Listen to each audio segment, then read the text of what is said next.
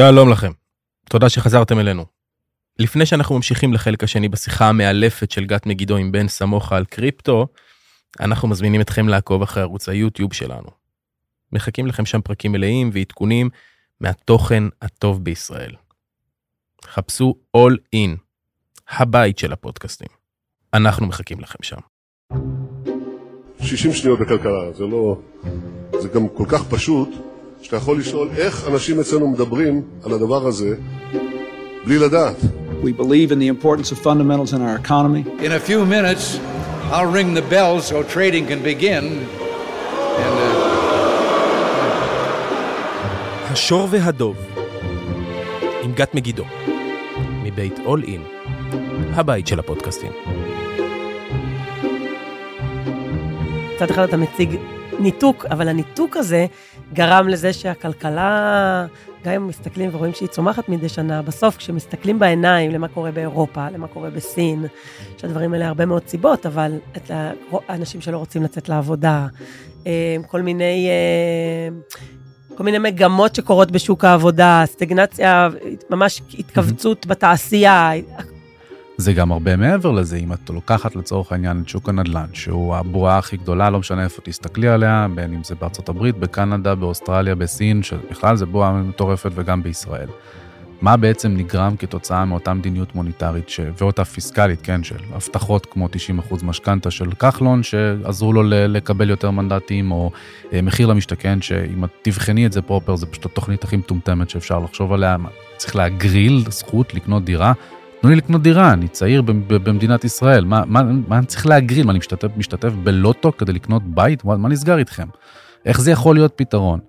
אבל בפועל הריבית אפס, הריבית היורדת על פני זמן, אפשרה למי שכבר היה בעל של נכסים, למשכן אותם, לעשות ריפייננס, ולקנות עוד נכסים. והדירה הפכה להיות ממוצר לדיור למוצר להשקעה, וכתוצאה, יותר ויותר אנשים, משקי בית, התרחקו מהדירה שלהם, וזה גרם להם לעשות פשרות על איפה הם לוקחים את השכירות. מצד אחד הם צריכים להיות קרובים לעבודה, ולכן למרכז חיים כלשהו כמו תל אביב, או אה, אה, עיר, גוש דן נניח גוש בישראל, דן או עיר כן. גדולה בדיוק.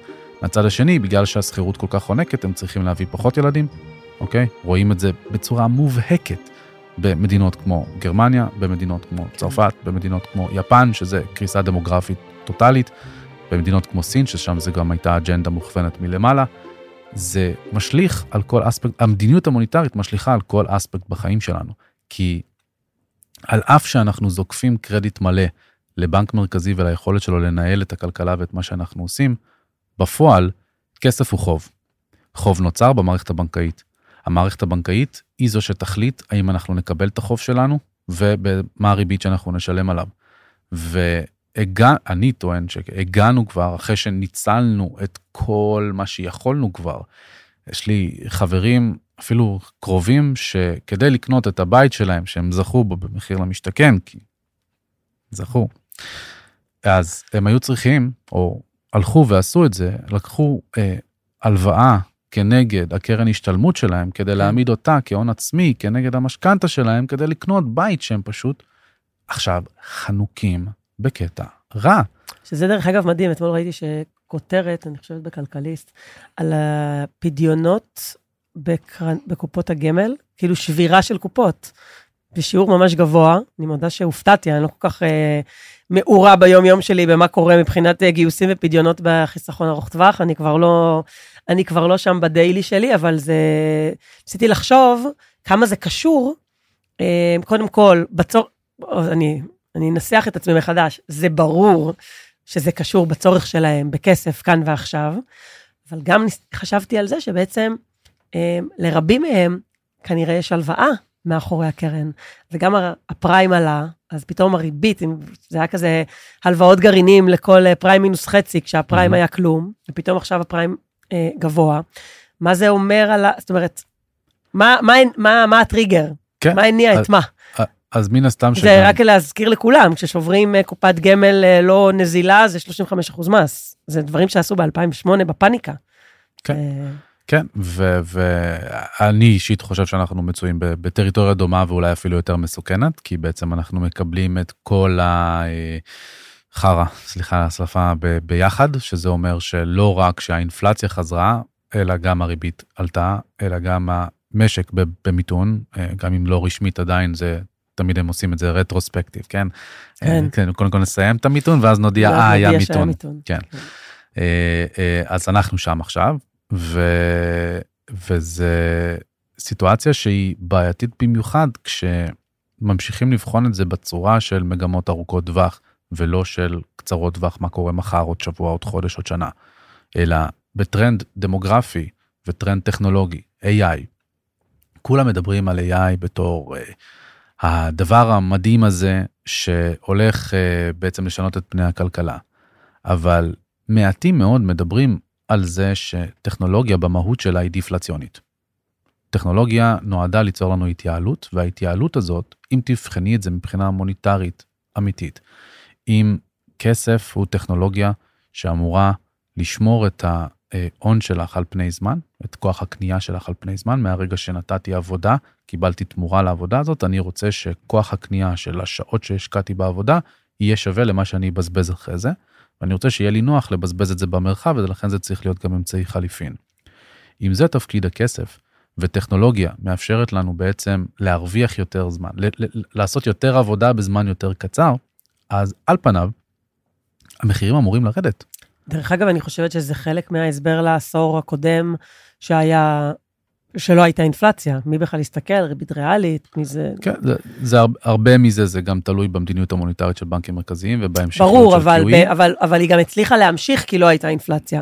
נכון. ששוב, צריך לי, גם פה צריך לפתוח סוגריים, כדי שלא נסתור את עצמנו, זה שלא הייתה אינפלציה במדד, בדיוק. לא אומר שלא הייתה אינפלציה בנכסים, בדיוק כמו שדיברנו הרגע על, על הנדל"ן, זאת אומרת, משמעית. הייתה חד משמעית אינפלציה בעליית מחירים בנכסים כתוצאה מהמדיניות המרחיבה. אבל בהקשר של מה שאתה מדבר עליו, באינפלציה של הסל הקניות שלנו, לא הייתה אז אינפלציה במקומות האלה. אני חושבת שבין היתר, גם הסייקל של גם גלובליזציה וגם טכנולוגיה תרם לדבר הזה. אתה יודע, בדיעבד, כל אחד יכול להדביק את ההסבר שלו ואת כן. רק ה... שעכשיו אנחנו בטרנד ההפוך, גם הדמוגרפי, גם הגיאופוליטי ושרשראות האספקה והליך הרישורינג ופרנץ' שורינג וכדומה, אבל כן. אם לחזור בחזרה ל-AI, AI הולך למחוק הרבה מאוד עבודות.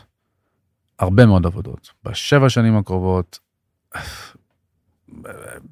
אני אתן לגרטנר ולסטטיסטה ולחברות המחקר לתת לך את המספרים המדויקים, אבל עוזרת אישית אה, הולכת להיות, אה, הולכים להיות מעטים. נהגי מוניות הולכים להיות מעטים. כאילו, יש פה עבודות רק מי שאוהב את הפיל של המגע האנושי. בדיוק, יש פה הרבה עבודות שהולכות להיעלם מהעולם. עכשיו, קונספטואלית, מכיוון שזה מתבצע על ידי רובוטים ותוכנות שהן עצמאיות ואוטונומיות, אז בעצם נוצר כאן מצב שאנשים הולכים לאבד את העבודה שלהם, וכתוצאה הכסף לא הולך לזרום לתוך הכלכלה, כי הם מאבדים את העבודה שלהם, אין להם ממה לשלם כדי לצרוך, כדי לטוס, כדי לעשות, כדי כל הדברים האלה. והתשובה שלי לזה, ויש גם ספר אה, מצוין של ג'ף בות', בספר הוא מתאר את זה שבגלל שטכנולוגיה דיפלציונית, ובגלל שעל אחת כמה וכמה התפתחנו טכנולוגית, במיוחד בזכות האינטרנט בשנים האחרונות, ל-level שבו אנחנו מציעים היום, מחירים אמורים לרדת על פני זמן, כוח הקנייה של הכסף שלנו אמור לרדת. כל הקונספט מלכתחילה של תיאוריה אה, אה, כלכלית שקובעת שהצמיחה צריכה תמיד לגדול, יש בו בעייתיות, כי אנחנו לא יכולים להמשיך לצמוח עם הטרנדים שבהם אנחנו מצויים, לא של התעסוקה, לא של הדמוגרפיה, ואלה דברים שאם אני מחזיר אותנו חזרה לביטקוין, ביטקוין כמטבע שהוא במהות שלו דיפלציוני או דיסאינפלציוני, יותר נכון, כי, כי אנחנו יודעים שהוא הולך להמשיך להיווצר, אבל בקצב הולך ופוחת עם הזמן, זה בעצם תואם מאוד עידן טכנולוגי, שבו ככל שהטכנולוגיה יוצרת לנו יותר ערך, ככה אנחנו אמורים לשלם פחות על דברים, כי התייעלנו. כן. אמ, אתה יודע, אבל גם אם מסתכלים עשרות שנים אחורה, בירידה, בכניסה של טכנולוגיה לתוך עולם התעשייה, אה, והחלפה של בסופו של דבר בני אנוש בפסים אה, אה, אוטומטיים, זה לא הפריע לכלכלה לצמוח. חד אה, משמעית. התפתחה כלכלת שירותים, אה, כן, אבל כשאת מסתכלת על ה-AI ומה אפשר יהיה לעשות עם זה, עזבי שהיום זה, לא, זה עוד לא שם ויש לנו עוד הרבה כברת דרך לעבור, תחברי את ה-AI עם הרובוטיקה, ואת מקבלת Game Changer. זה לא אותה, אה, זה, זה לא טכנולוגיה רגילה, זה טכנולוגיה שנועדה להיות חכמה יותר ממך, ולעשות דברים יותר טוב ממך. והיא רוחבית, היא חולשת לכל תעשייה אפשרית. אז אני לא אומר שלא הולכות להיות כאן הזדמנויות. אני כן חושב שבנטו זה הולך לפגוע יותר ולהוריד מחירים וליצור דחף כלפי מטה מאשר למעלה. טוב, בוא נדבר קצת על רגולציה. אה, איך הרגולטורים אה, בעולם אה, מתמודדים עם האירוע הזה של מטבעות קריפטוגרפיים? אפשר גם אפילו ספציפית על ביטקוין אתריום, זה ייתן כן. את התמונה טוב. אז כרגיל, כפי שאנחנו מכירים עם רגולטורים ומחוקקים, הם מגיבים באיחור לכל דבר שקורה. ההצעות עכשיו ש... שהועברו באירופה לצורך העניין ושרוצים לדבר עליהם, מגיע לדיבורים מתקדמים בארצות הברית, הם כאלו ש... אה, מתייחסים למה היה בתעשייה לפני שלוש שנים ולמה קורה, לא מה קורה בה היום. אה, אבל זה כמובן לא צריך להפליא אף אחד ועל אחת כמה וכמה בישראל שמחכים לראות מה קורה בעולם לפני שמיישמים משהו בישראל. אה, כמכלול הנטייה של הרגולטור היא מאוד ברורה בשלב זה וזה לנסות לשמר את השליטה שלו ככל שניתן. כמובן הטיעון לזה יהיה שזה כדי למנוע אה, פשיעה כלכלית, כדי להגן על אה, משקיעים וצרכנים וכל הסיבות שמשווקות מאוד מאוד טוב, אבל דה פקטו המטרה של זה, או התוצאה של זה יותר נכון, לא המטרה, זה אה, פגיעה בחדשנות. אגב, כשאני שואלת על רגולטורים ואתה עונה, מי הם הרגולטורים שאתה מתייחס אליהם? אז מאחר ואנחנו עושים מהפכה בכסף ובניירות ערך ובכל, אפילו במערכות ממשל, כמעט כל רגולטור רלוונטי כאן.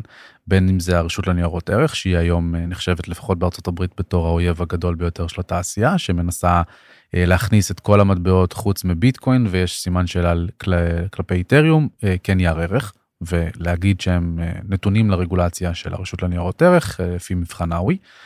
אז פה בהקשר הזה יש תביעות שמתקיימות כיום נגד בייננס בארצות הברית נגד קוינבייס שזה הבורסות בורסות פופולריות בארצות הברית יצאו כל מיני הצד של ה-SEC של הרשות? נכון. יצאו כל מיני תביעות slash מכתבי אכיפה כלפי פרויקטים של NFT פרויקטים של מסחר מבוזר של דיפיי. שדיברנו עליהם קודם לכן זאת אומרת יש גרי גנצלר הראש של ה-SEC נכנס מאוד מאוד חזק בתעשייה ויאמר לזכותנו ולכיף שלנו אה, שהוא מקבל בראש. אה, אה, אז נקווה שזה ימשיך להיות ככה. אבל אפשר לקום בוקר אחד והם החליטו שזה נהיה ערך וזהו? לא סביר בכלל, כי זה יצטרך חוק. זאת אומרת, הוא לא יכול להחליט את זה בעצמו, וכרגע המחוקקים יוצאים נגדו מאוד, עד כדי כך שעברה גם, ש, שהועלתה... המחוקקים יוצאים נגדו? הועלתה הצעה לפטר אותו. הוא כזה לבל על ידי רפובליקנים, כן. הרגולטור השני הוא ה-CFTC, Commodities and Futures Trading Commission, שזו הוועדה לפיקוח על מסחר בחוזים עתידיים וסחורות, אה, זו שלמעשה מפקחת על אה, שתי הבורסות המשמעותיות בעולם הנכסים, וזה אה, CME ו-CBOE בשיקגו, ששם למעשה יש חוזים עתידיים ואופציות שנסחרים גם על ביטקוין, גם על איתריום, והם למעשה טוענים שביטקוין ואיתריום הם שניהם נכסים או סחורות, ולכן הם כפופים לרגולציה שלהם ולא לרגולציה של ה-SEC. אז יש כל מיני קרבות שם. אה, יש את רשות המיסים, שרשות המיסים באה וברוב העולם לפחות קובעת שמטבעות דיגיטליים הם נכס וכתוצאה הם צריכים להיות ממוסים כנכס. אה, יש מקומות בעולם כמו באיחוד האירופי ויפן שעשו אה, איזושהי אדפטציה ל-payments, זאת אומרת שאם השתמשת בקריפטו בתור payment אז אתה לא תהיה חייב מס רווח הון על התשלום שעשית אלא אתה תשלם את ה-VAT, את המע"מ. עוד פעם, אם שילמתי בביטקוין עכשיו בעסקה... אם הלכת לסופר לשלם בביטקוין אז תשלמי את המע"מ. לא כמו את כסף. נכון, לא כמו מס רווח הון.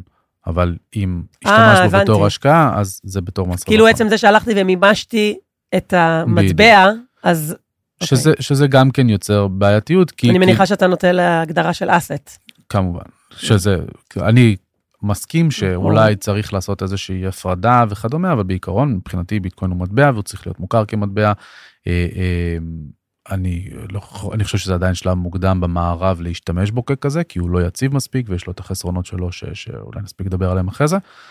אה, אבל לחלוטין הוא כאסט. אה, אז זה ה-CFTC וזה הרשות המיסים.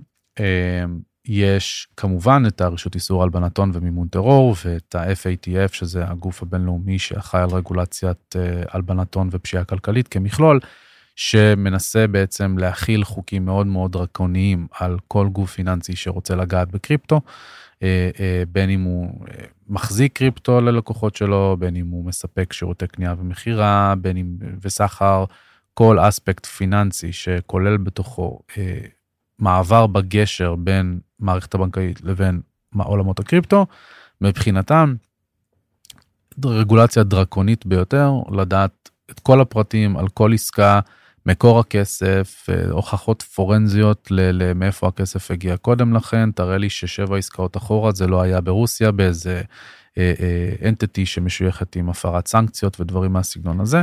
אבל איך מתמודדים עם הטיעון הזה? כי בסופו של דבר זה כן קר נוח, תקן אותי אם אני טועה, להלבנת כסף, זה... ל- לעשות עסקאות שהן לא נחשבות ליגל אה, בעולם הרגיל. אז קודם כל זה נתפס כהרבה יותר קל ממה שזה בפועל, אה, טכנולוגית ומבחינת השקיפות של המחברת החשבונאית הזאת, היא נותנת המון המון כלים שאפילו לא היו לרגולטור קודם לכן, וזה משהו שהם בעצמם מעידים בפניי שהם אוהבים וטוב להם. אה, אני, יש לי בעיה עם זה באופן כללי, עם הקונספט. לי יש בעיה עם הקונספט של אה, חוקי סודיות הבנקאית, שטוענים שהבנקים הם בעצם הסוכנים של הממשל שמקיימים את המדיניות שלו גם לפשיעה כלכלית, גם לפשיעת מיסים וכדומה. אה, כי אני חושב שעברנו איזשהו תהליך שאנחנו עדיין מגדירים את עצמנו לפחות לכאורה כדמוקרטיה, ואני מגדיר את זה בלי קשר למה שקורה עכשיו ברחובות עם הרפורמה, אה, אבל בדמוקרטיה, לאדם יש זכות קניין, יש לו חופש ביטוי, יש לו עקרונות שמחוקקים ו- ואמורים להיות מש... ניתנים לשימור. בפועל האופן שבו היום המערכת הבנקאית עובדת בחסות אותם חוקי פשיעה כלכלית, הוא אופן שקובע שכולם עבריינים עד שהוכח אחרת. כן, זה מדהים, דיברתי על זה עם uh, ניצן פוקס uh, דוד בפרק על הגיאופוליטיקה. כמה סוגרים עוד ועוד חוקים ועוד ועוד רגולציה, שבעצם האדם. האזרח הפשוט ששומר חוק, הוא כל הזמן בעצם, במשמעות של, ה... בפרשנות של איך שהמערכת החוקים בנויה, הוא בעצם צריך להוכיח את חפותו. נכון. כאילו בכל רגע וזה, נתון. וזה אבסורד, ואני דוגמה לזה, כן? כאילו הבנק מבקש ממני, אה, כדי שאני אוכל לממש קריפטו, הבנק שלי מבקש ממני הוכחות פורנזיות שיעלו לי יותר כסף לספקי שירותים. מאשר הכסף שאני רוצה להכניס לבנק. אבל זה לא כדי להרוג את הביטקוין? או זה... כדי כאילו לרפות את ידיך? תראי, אז פה, פה יש את העניין... הרי יש פה תחרות. חד משמעית. אז, אז פה זה עניין של הרי, של ספקולציה, של דעה, כן? כן. הפרשנות שלי תהיה לזה חד משמעית, הם לא רוצים את זה, הם רוצים להתחרות, הם לא רוצים את התחרות הזאת, הם לא רוצים לאפשר לה את הגשר. כשהם יאפשרו את התמיכה, זה כשהם יציעו כבר את השירותים האלה אינאוס, אחרי שהם יעברו את התהליכים שלהם מול הרגולטורים באמצעות הלוביסטים שלהם הם משלמים, כדי לדאוג לכך שהכל יישאר במעגל הסגור שלהם ושהם ירוויחו מזה את המיטב, כפי שהקרטל יודע לעשות היטב. זו הפרשנות שלי. מעבר לזה, אני כן ער, אני כן מודע לפשיעות כלכליות, אני כן מודע למשמעויות של ה-FATF והחשיבות של הארגון הזה לסחר בינלאומי, שאם אתה בעצם אה, אה, מפר הנחיות, שזה גם אגב עוסק באותו שאלה של למה אנחנו כפופים בכלל לארגון הזה, ושהוא ארגון שחי מחוץ לרגולציה, מונה על ידי ה-G20 וקובע לנו מה תהיה לנו רגולציה בעולם, במדינה, כאילו, למה? ובכל זאת, אה, אה, אני מודע לזה שהבנקים מאוד מאוד חוששים מהקנסות, שזה חשש לגיטימי. מהצד השני, לבוא לבן אדם שרוצה להכניס 10,000 שקל לבנק, או להעביר 10,000 שקל לחברת קריפטו כדי לקנות ביטקוין, להגיד לו, אתה לא יכול לעשות את זה, עד שלא אה, תוציא לי מכתבים, תראה לי את מקור הכסף, תעשה לי ככה, תעשה לי ככה, תעשה לי ככה, תעשה לי ככה, תעשה לי ככה. מה קרה? מי אתם בכלל? זה הכסף שלי ואני משלם לכם כסף כדי לשמור לי על הכסף הזה. מה אני צריך להוכיח לכם את כל הדברים האלה? מי אתם? וזה אבסורד. כנ"ל לגבי חוקי המזומן, שזה חוקים דרקוניים. אלה חוקים שלצערי הרב מזכירים לי דיקטטורות כן, שרוצות... כן, זה היה בהקשר הזה אגב, עכשיו שאתה מזכיר את זה. שליטה מוחלטת בכסף. כן. כי, כי אני לא צריך להגיד לכם מה אני עושה עם הכסף שלי. אם אני עשיתי פעולה עבריינית, אתם צריכים להוכיח שאני עבריין. תוכיחו שאני עבריין, אין בעיה, נעשה מה שצריך לעשות. אני לא עבריין, אני אזרח שומר חוק, אני מדווח מיסים, אני עושה, אני מגייס פה עובדים, אני בונה פה תעשייה, אבל מתייחסים אליי כאילו אני אה, אה, עבריין מן השורה, פושע כלכלי אה, אה, בכיר. והמערכת לא צריכה לעבוד ככה, כי שוב, אם אנחנו חוזרים לעקרונות קפיטליזם וחופש, מה שקורה בהעצמת מערכת השליטה שאנחנו רואים זה שזה פגיעה בחופש. אם אנחנו פוגעים בחופש, אנחנו פוגעים ביצירתיות, ואז אנחנו פוגעים ביכולת שלנו ליצור וליזום ולהביא פיתוחים אפשריים, אפרופו AI ו-startup nation וכדומה. אז בעצם בנקים מרכזיים, בואו נדבר עליהם רגע בהקשר הזה. יש את כל העולם הזה של ה-CBDC, אה, של בעצם מטבעות דיגיטליים של בנקים מרכזיים, אה, שצובר תאוצה ב... בעת האחרונה, אה, ובסופו של דבר, אם מסתכלים מהצד, זה בעצם, לא יודעת אם we can beat them, we will join them, אבל זה אפרופו תחרות גם במערכת כן. הפיננסית, בעצם הם מנסים להביא איזושהי חלופה, שהיא ממש הפוך בסופו של דבר ממה שמציע הביטקוין. כן. או... אז אה, אה, יש לזה מן הסתם אה, כמה רבדים, קודם כל חשוב לשים קל על השולחן, אין שום קשר בין קריפטו לבין CBDC. הקשר היחיד שקיים למעשה זה שהאימוץ של קריפטו הכניס את הבנקים המרכזיים לפאניקה וגרם להם להתחיל לעבוד ולעבוד מהר על CBDC וזה לא אני בן סמוכה אומר את זה זה הם בדברי, בדבריהם אומרים את זה. זה לא טכנולוגיית בלוקצ'יין זה פשוט מטבע דיגיטלי. לא טכנולוגיית בלוקצ'יין זה... חל, חלקם כן משתמשים בפיילוטים שלהם בגרסאות פרטיות של הקוד לצורך העניין של איתרום אז אמרנו שהקוד פתוח והקוד פתוח זה מה שכל אחד יכול להשתמש בו אז הם פשוט עושים copy paste לקוד תוכנה עושים בו התאמות של מה שנוח להם, ואז משתמשים בזה בתור הפלטפורמה. אבל זה לא בלוקצ'יין במובן למילה של הביזור. שאת איתריום היום מריצים עשרות אלפי מחשבים ברחבי העולם, ואת השקל הדיגיטלי או את ה-CBDC יריץ הבנק המרכזי ואולי עוד איזה כמה פרטנרים נבחרים. זאת אומרת זה עם חסמי כניסה מובהקים שממשיכים בעצם עם המשכיות והחמרה של מערכת השליטה שעליה דיברנו לפני שנייה. אתה יודע, ב... בעניין, בעניין של אה, אה, צמד המילים מערכת שליטה, הרי בסוף הרבה אנשים גם יענו לך, אבל גם היום יודעים עליך הכל, וגם היום כולם אוספים עליך נתונים, וכל אפליקציה שאתה מוריד נכנסים לך לתחתונים. אז אה, כן, אז הבנק המרכזי ידע עליך גם. כאילו, מה, מה הביג דיל? התשובה שלי לזה היא נכון, אבל שאנחנו ישנים על האף כחברה, ואנחנו לא רואים שגם אם אנחנו משייכים את כל האינטרסים הטובים ואת הכוונות הטובות לרגולטורים, לממשלה, לכל אותם אה, אינדיבידואלים שיושבים בצמתי הכוח שמכילים עלינו את השליטה הזאת. בסופו של דבר, הארכיטקטורה שאנחנו יוצרים ומה שאנחנו מאפשרים בזה שאנחנו מסירים מעצמנו אחריות כדי לקבל יותר נוחות. אני לא רוצה להחזיק מזומן, אני נוח לי שזה באפליקציה. אני לא רוצה להחזיק מזומן מתחת למזרון כי אני סומך על הבנק, כי אני רוצה להעביר אחריות למישהו אחר. כל התהליך הזה הוא תהליך שבו אנחנו נפרדים מהחופש שלנו, אנחנו מעבירים את החופש שלנו לאחרים, עד שבעידן הטכנולוגי שבו אנחנו מצויים היום, אנחנו בדרך מאוד מאוד מהירה להיות סין. סין עם שיווק אחר, חד משמעית. סין היום שולטת בכל רמ"ח איבריה של, אה, ש, ש, רוב, רמ"ח איבריהם של האזרחים שלה, עד לכדי מצב שהדרכון אה, אה, קורונה, ה-COVID פספורט או התו הירוק, שימש. היה אה, אה, בנקים שקרסו בסין לפני שנה, הייתה ריצה אל הבנקים שהמפקידים אה, באו, דרשו את הכסף שלהם מהבנק, אמרו מה, מה, מה נסגר איתכם, זה הפקדונות שלי, זה הכסף שלי, תביאו לי את הכסף. התגובה של הממשל הסיני הייתה לכבות להם את הדרכון קורונה, להפוך אותם לאדום, והם לא יכלו לעלות לתחבורה ציבורית, לא יכלו לגשת לכסף שלהם, לא יכלו לעשות כלום. וכל זה כי בעצם הם התרגלו לנוחות והם קיבלו את מהות מערכת השליטה. אני בא וטוען שאנחנו היום בצומת שאנחנו חייבים ליצור הרבה יותר מגננות ולהפסיק לפעול בצורה כזאת מהירה. CBDC והשקה שלו זה תהליך שצריך להיות על פני 20 שנה של דיונים ציבוריים ומשאלי עם על, על אספקטים שונים ב-CBDC הזה. מה תהיה יכולת השליטה? כי מי מבטיח לי שהיום, לצורך העניין, אם אני ימין ואני חושב שביבי טוב לי, או אם אני שמאל ואני חושב שלפיד או whatever it is טוב לי, מי מבטיח לי שהבא אחריהם יהיה טוב לי. מי מבטיח לי שהוא לא יהיה פשיסט דיקטטור או קומוניסט דיקטטור שפשוט משנה את המערכת לטובתו? ובזה שאנחנו מאפשרים את הארכיטקטורה הזאת עכשיו או את הכיוון אליה, אנחנו פשוט מכינים להם את הקרקע. וחנן שטיינרט אמר את זה גם בצורה נפלאה אצלי.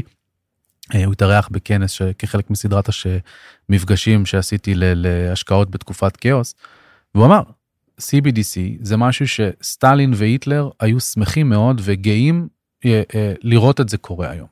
כי מערכת השליטה שזה מאפשר היא דרקונית בטירוף. בקונטקסט הזה אני באמת רוצה להפציר גם כדי שתקבלו את הצד השני המאזינים והצופים וגם את, ה, את מלוא הפרספקטיבות יש שלושה פרקים אה, אה, ארוכים שעשיתי בפודקאסט אחד עם עודד סלומי מנהל אה, בכ, בכיר הנהלה בבנק ישראל מנהל מחלקת התשלומים שבא ותיאר מצד אחד מהצד שלו את תפקיד הבנק המרכזי ואיך הוא מבצע את התפקיד הזה ודיברנו על השקל הדיגיטלי. אה, זה פרקים 29-30 בפודקאסט מדברים קריפטו. יש את חנן שטיינארט, שגם את ראיינת אותו, אבל אני לקחתי את הרעיון שלי איתו אה, לזווית אחרת, וזה לזווית של איך מלכתחילה הפדרל רזרב נוצר, מה זה ה- creature from Jekyll Island, המפלצת מהאי ג'קיל, וסיפור היווצרותו האמיתי של הפדרל רזרב, וגם כאן דיברנו על השלכות המדיניות המוניטרית של הפד, והאם הוא באמת אה, טוב לנו. ובפרק השלישי זה כמובן עם החברה המשותפת היקרה שלנו שצריך להכניס את ה-plug לזה שהכירה בינינו אה, נכון. אפרת אה, פניקסון אה, שזה ממש פרק 54 שעלה בפודקאסט לפני כשבוע כן.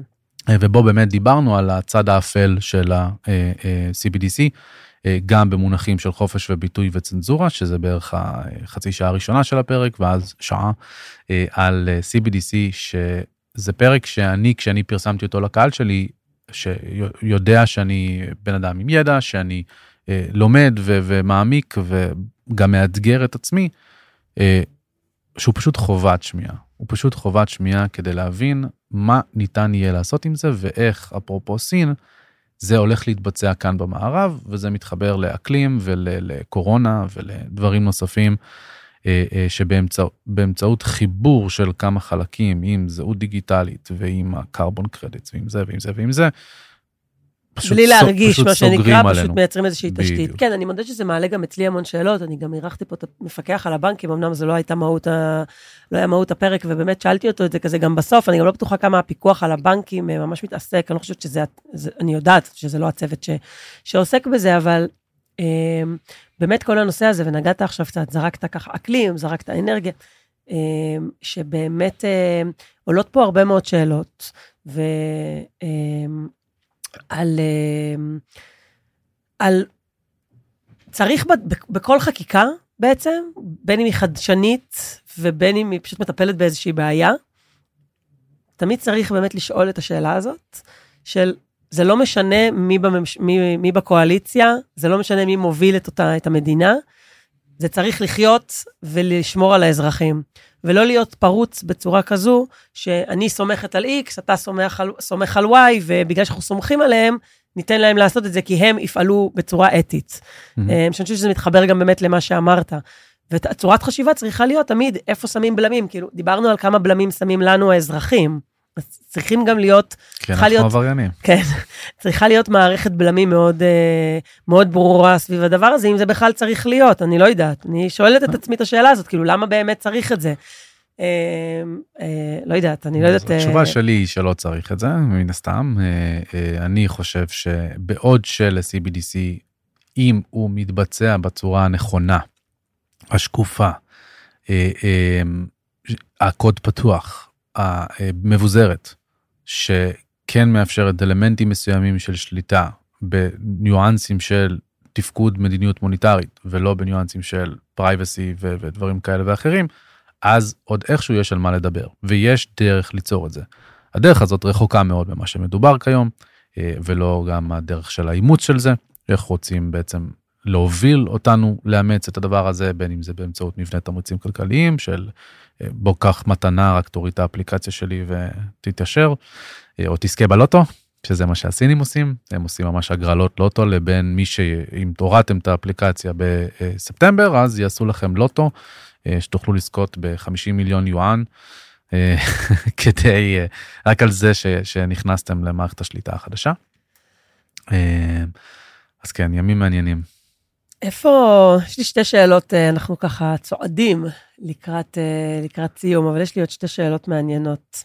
אחת, זה, אתה יודע, אפשר לנהל את השיח הזה בלי לנסות בסוף לארוז, וככה מעניין אותי דעתך, על איפה אתה רואה את, ה, את הדולר. בסוף הדולר הוא מטבע רזרבה, הוא המטבע המרכזי עדיין לסחר חליפין, אה, ויש פה תהליך שהוא, לדעתי עוד ייקח מספר שנים רבות אולי אפילו, אבל מה המשמעות של הדבר הזה בי, ביחס לדולר? אני אומרת, שואלת דולר, כי אם, אם תהיה בעיה בדולר, כנראה תהיה בעיה גם במטבעות אחרים, אבל... אה, לא רק זה, הבעיות במטבעות האחרים. או הם יותר- במערכת הפיננסית, יותר- יש, יש כל כך הרבה מה לדבר עוד על הדבר הזה, גם בהקשר כן. של...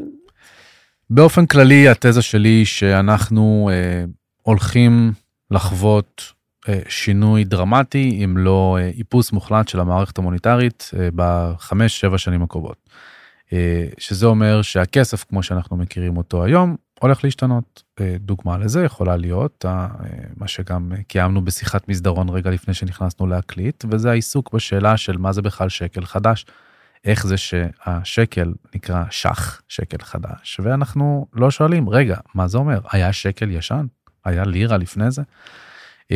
המטבע קרס, ונוצר מטבע חדש, שהיה מגובה בחוקים חדשים, במענקים, בכל מיני דברים שהיו מסביב לזה, ופה אנחנו מסתכלים על זה ברמת המיקרו ולא ברמת המקרו, אבל ב-1944 היה את הסכמי ברטן וודס, הסכמי ברטן וודס, אה, שתיארת אותם, אני משער, עם חנן שטיינארט, אה, אה, בעצם נבעו בה הגיעו אחרי מלחמת העולם השנייה, ואחרי 30 שנה של, איך אני לא אהיה בוטה מדי, של בנקים מרכזיים וממשלות שעושים מה שהם רוצים עם הכסף שלנו. אה, אה, ובעצם ארצות הברית בתור המנצ... המעצמה שניצחה את המלחמה, האימפריה ש... שקמה אה, אה, מתוך כל ההרס הזה, באה והושיבה את כולם בשולחן, כולל את גרמניה, תוך כדי שהמלחמה עדיין מתנהלת, שזה חשוב לציין את זה. גרמניה הפכה לילדת כאפות במרכאות של ארצות הברית בהסכמי ברטון וודס, למרות שהיא עדיין נלחמת בה. היה נציג גרמני שישב בוועידה הזאת, ושם הצמידו את הדולר לזהב ואת יתר המטבעות לדולר ביחסי המרה שפיחתו בצורה משמעותית את המטבעות. אז עם המרק הגרמני, אני אזרוק מספרים כי אני לא זוכר את זה, היה אה, אה, אחד וחצי מרק לדולר, אז אחרי זה הוא היה חמש מרק לדולר. פתאום גנבו 70% מההון של האזרחים במדינה. אני חושב שאנחנו שם. אני חושב שאנחנו בעצם נמצאים בזמנים שתיארתי אותם בסדרת המפגשים בכאוס. אני חושב שהמדיניות שאנחנו רואים היום על ידי בנקים מרכזיים וממשלות הם לא סוסטיינבל. החוב שמצוי היום בכלכלות האלה ביחס למה נדרש מאותן כלכלות כדי לנסות לעמוד בחוב הזה, תוך כדי שיש את הלחצים שדווקא אומרים הפוך, זה מועד לפורענות, ואני חושב שאנחנו רואים את זה היטב בא לידי ביטוי, בין אם זה בפלישה של רוסיה לאוקראינה, בין אם זה כל המהפכות וההפגנות שקורות עכשיו בניג'ר ובסודאן ובקונגו האחרונה שזה קרה בה, ועכשיו ארמניה ואזרבייג'אן עוד פעם. אני חושב שאנחנו בעידן לא טוב. תיארתי את זה בהרחבה בפרק שעשיתי אצל שחר כהן על סדר עולמי חדש. שאנחנו במה שנקרא דור ההרס על פי תיאוריה של שני היסטוריונים שחקרו איך אנחנו מתנהגים כאנושות על פני זמן, חילקו את זה לארבע עונות, לא ניכנס לכל הדבר הזה עכשיו, אבל אם התזה שלי נכונה, אז הדולר בעצם בטוח הולך לקבל פגיעה מאוד חזקה. עד שהוא יקבל את הפגיעה המאוד חזקה, הוא לחלוטין הולך להמשיך להיות השולט, כי מה שאנשים לא מבינים זה ש... המערכת היום, אם היא פעם הייתה בנויה על הזהב, וכל המדינות החזיקו זהב או קראו זהב, או היום זה באמת, הדולר. היום זה הדולר. כן. ולכן הדולר יכול להיות אך ורק האחרון שקורס, כי כולם צריכים לקרוס עליו לפני כן. והמצב של היין היפני, היואן הסיני והיורו, בתור שלושת המטבעות המובילים לאחרי, אחרי זה, הרבה יותר גרוע משארצות הברית. הרבה יותר גרוע. לא משנה כמה אה, אה, מאזן סחר שלילי יש לארצות הברית, עצם זה שהיא שולטת בחוב ובתשלומים, זוקף לה הרבה מאוד כוח אה, לזכותה. אה, ואנחנו רואים שהכוח הזה מאותגר, במיוחד בגלל שהיא השתמשה בדולר הרבה יותר מדי בתור נשק, בין אם זה על ידי מדינות בריקס, שמתחילות לדבר על מטבע, אבל אני לא חושב שהוא הולך לקרות בטווח זמן הקרוב, אני חושב שהודו וברזיל ישימו לזה מקלות וכדומה. למה? כי... כאילו, מה האינטרס של הודו וברזיל לשים לזה מקלות? האינטרס של הודו וברזיל לשים לזה מקלות זה שהמערב אה, יבעט אותן החוצה. אוקיי. אם עכשיו אה, ארצות הברית באה ואומרת להודו, אה, משתתפת במטבע, אין בעיה. אנחנו נדאג לפגוע לך בנתיבי הסחר, אנחנו נפג... ניצור לך כן. תנאים לא טובים לכל ההסכמים הצבאיים שיש בין המדינות. אה, אה, אני חושב שהודו יותר שחקן אמריקאי שיושב בבריקס מאשר אה, באמת שותפה לאיזשהו מודל אה, משותף עם רוסיה ו... ו... זה תכלס סין ורוסיה. קצת בדיוק. קטנות מסביב, אבל... אה, נכון. אה, נכון, שסין ורוסיה זה, זה כוח משמעותי, כן? כן, כן, לא ברור, לא התכוונתי זה, אבל- להקטין אותן, אני רק אומרת ש... שלהן אין מה להפסיד. כן. ב... בדיוק, יש להן רק מה להרוויח. אה, הקטע הוא שיש כל מיני, אנחנו לא נוכל להיכנס לזה עכשיו כי זה אה, מצריך טיפה יותר הכנה מוקדמת, אבל יש כל מיני מודלים מעניינים לאיך כן אפשר ליצור שם משהו. לי יש גם מודל ש, שבעצם 2020 כתבתי אותו לראשונה, לא בפומבי פעם אחת באיזה תגובה בפייסבוק, אבל אה, לאיך סין בעצם אה, הולכת לנסות להשתמש גם בקריפטו בתור extension של היואן הדיגיטלי וב- והרובל הדיגיטלי ששניהם הושקו כבר. אה, אבל כמכלול מה שקורה כאן, הדולר לחלוטין מאותגר, יש פה כמה שכבות. שכבה הראשונה, כל הבנקים המרכזיים מתחרים אחד עם השני, מי מחליש את המטבע יותר חזק יותר מהר, כי זה נותן לו יתרון תחרותי. כולם, בלי יוצא מן הכלל, במלחמה, מי מוריד את הריבית יותר מהר, מי מדפיס יותר כסף. אה, זה קל וזה לכן מצוין לנכסים שלא נשלטים על ידי הבנק המרכזי, כמו זהב, ביטקוין אה, אה, ונדל"ן וסחורות פיזיות ואומנות ודברים מהסגנון הזה. השכבה מעל זה, זה שלחלוטין יש פה אתגור למעמד הדולר, בעיקר לפיימנטס ולא לרזרבה. וזה משהו שמאוד מאוד חשוב להבין. גם אם אנחנו מקבלים את הנתונים הכלכליים שאנשים, אה, שממשלות ועסקים משתמשים יותר ביואן הדיגיטלי לפיימנטס, איך שהם מקבלים את היואן, הם ממירים אותו לדולר. כן. הם לא מחזיקים את היואן ולא לדקה, אף אחד לא רוצה להחזיק את זה, כי הם כולם יודעים שסין הולכת להחליש אותו מהר. כן. לא סומכים עליה.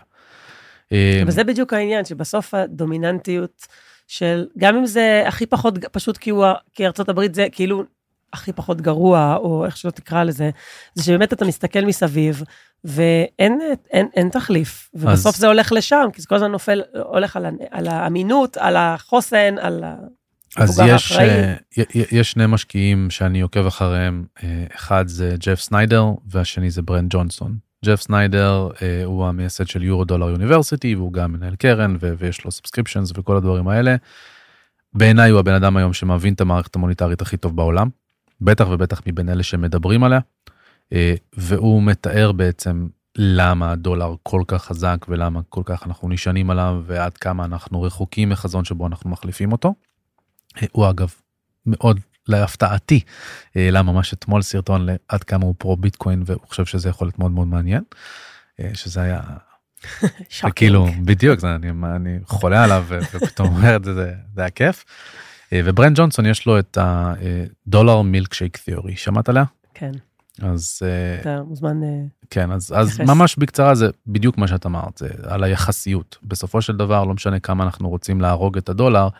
הדולר נמדד ביחסיות ליורו, ליין, ליואן וליתר המדינות, וכשאנחנו מסתכלים על המכלול של הדמוגרפיה והכלכלה והטכנולוגיה והעוצמה הצבאית וכדומה, אין מה להת, להתבלבל בכלל על ארצות הברית. בגלל זה גם בהתחלה דיברנו על איך מתמחרים בכלל, איך, על זה שהוא בסוף צמוד לדולר.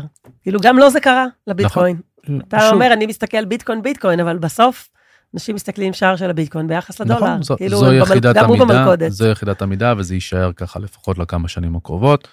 אה, אה, אני גם לא צופה שהדולר באמת ימות, זאת אומרת אני לחלוטין חושב שלכל הפחות המדינות החזקות בעולם ימשיכו לנהל מטבע משלהן. אני חושב שהן יהיו חשופות להרבה יותר משמעת שהתוצאה, שהתולדה שלה תהיה כאילו בגלל ביטקוין.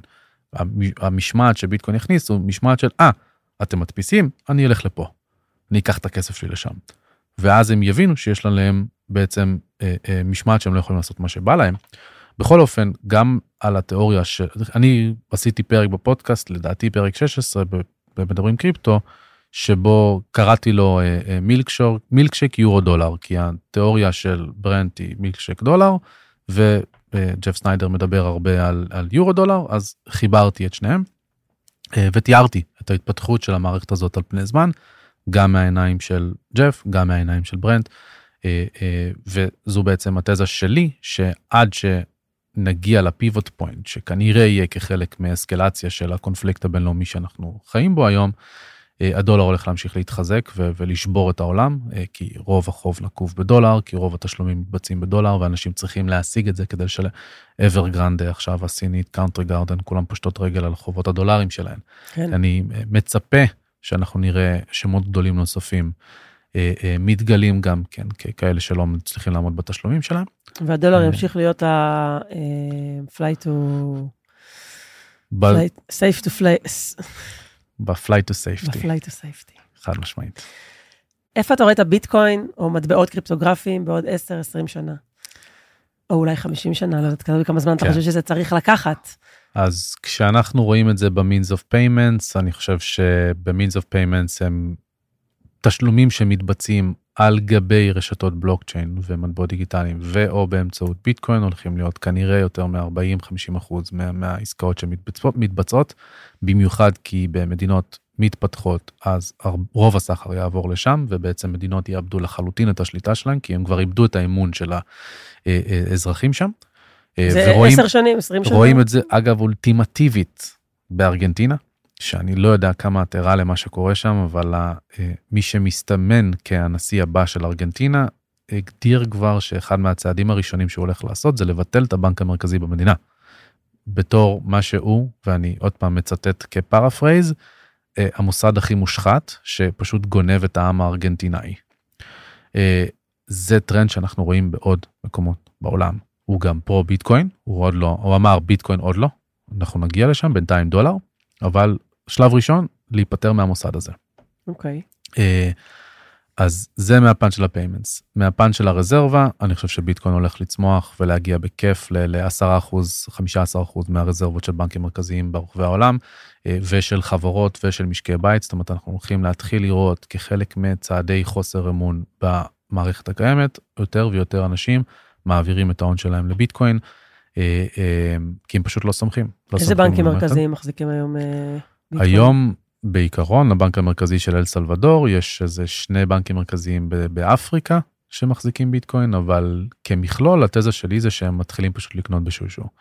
אה, ש- שהם כנראה הקימו איזשהו SPV איזשהו Special- special purpose vehicle עם, אה, עם אה, צו איסור פרסום או איזושהי צנזורה כלשהי כדי להתחיל לעשות את התהליכים האלה.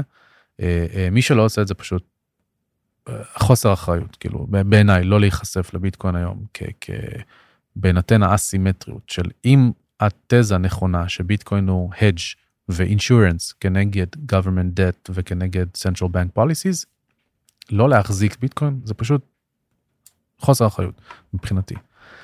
אז זה כאסט קלאס. עכשיו לגבי המכלול, אני לחלוטין רואה את כל הארכיטקטורה של המערכת הפיננסית משתנה.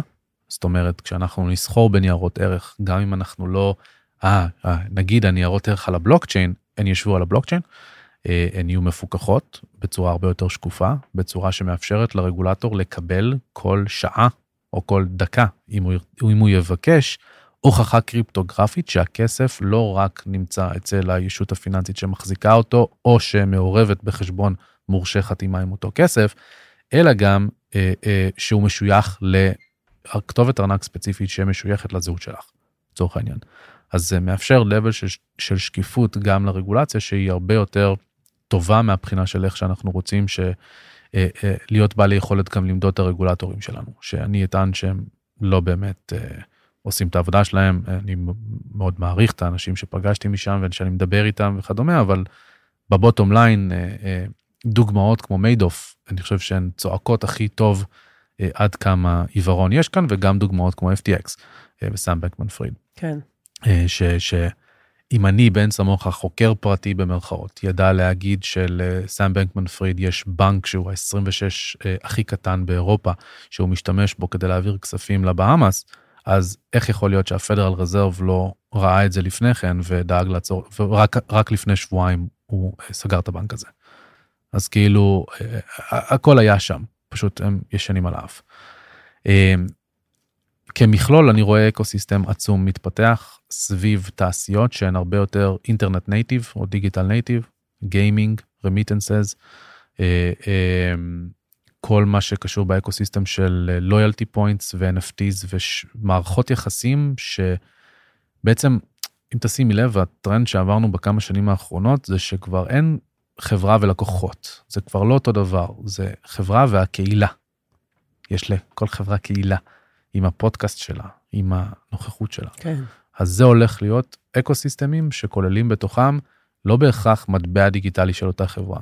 כן, כנראה קולקציות NFT שמישהו יכול שם, כן, כנראה אה, שיוך לעולמות הקריפטו, כדי לאפשר את האינטרופרביליות הזאת שמציפה יותר ערך ללקוחות, אה, והיא בעיניי מרתקת באפשרויות שלה. טוב, אנחנו נסיים פה. יש לי עוד מיליון שאלות, אבל מה נעשה? יש עוד דברים ב... ב... בלוח... בלוח הזמנים היום של שנינו. אז אה, בן, תודה רבה. תודה על לך. השיחה מרתקת, ותודה שבאת. אה, ואנחנו נסיים כאן, חברים. מקווה שתשמעו מאלף עד תף ולא תפספסו דקה. אה, אנחנו ניפגש בפרק הבא. להתראות.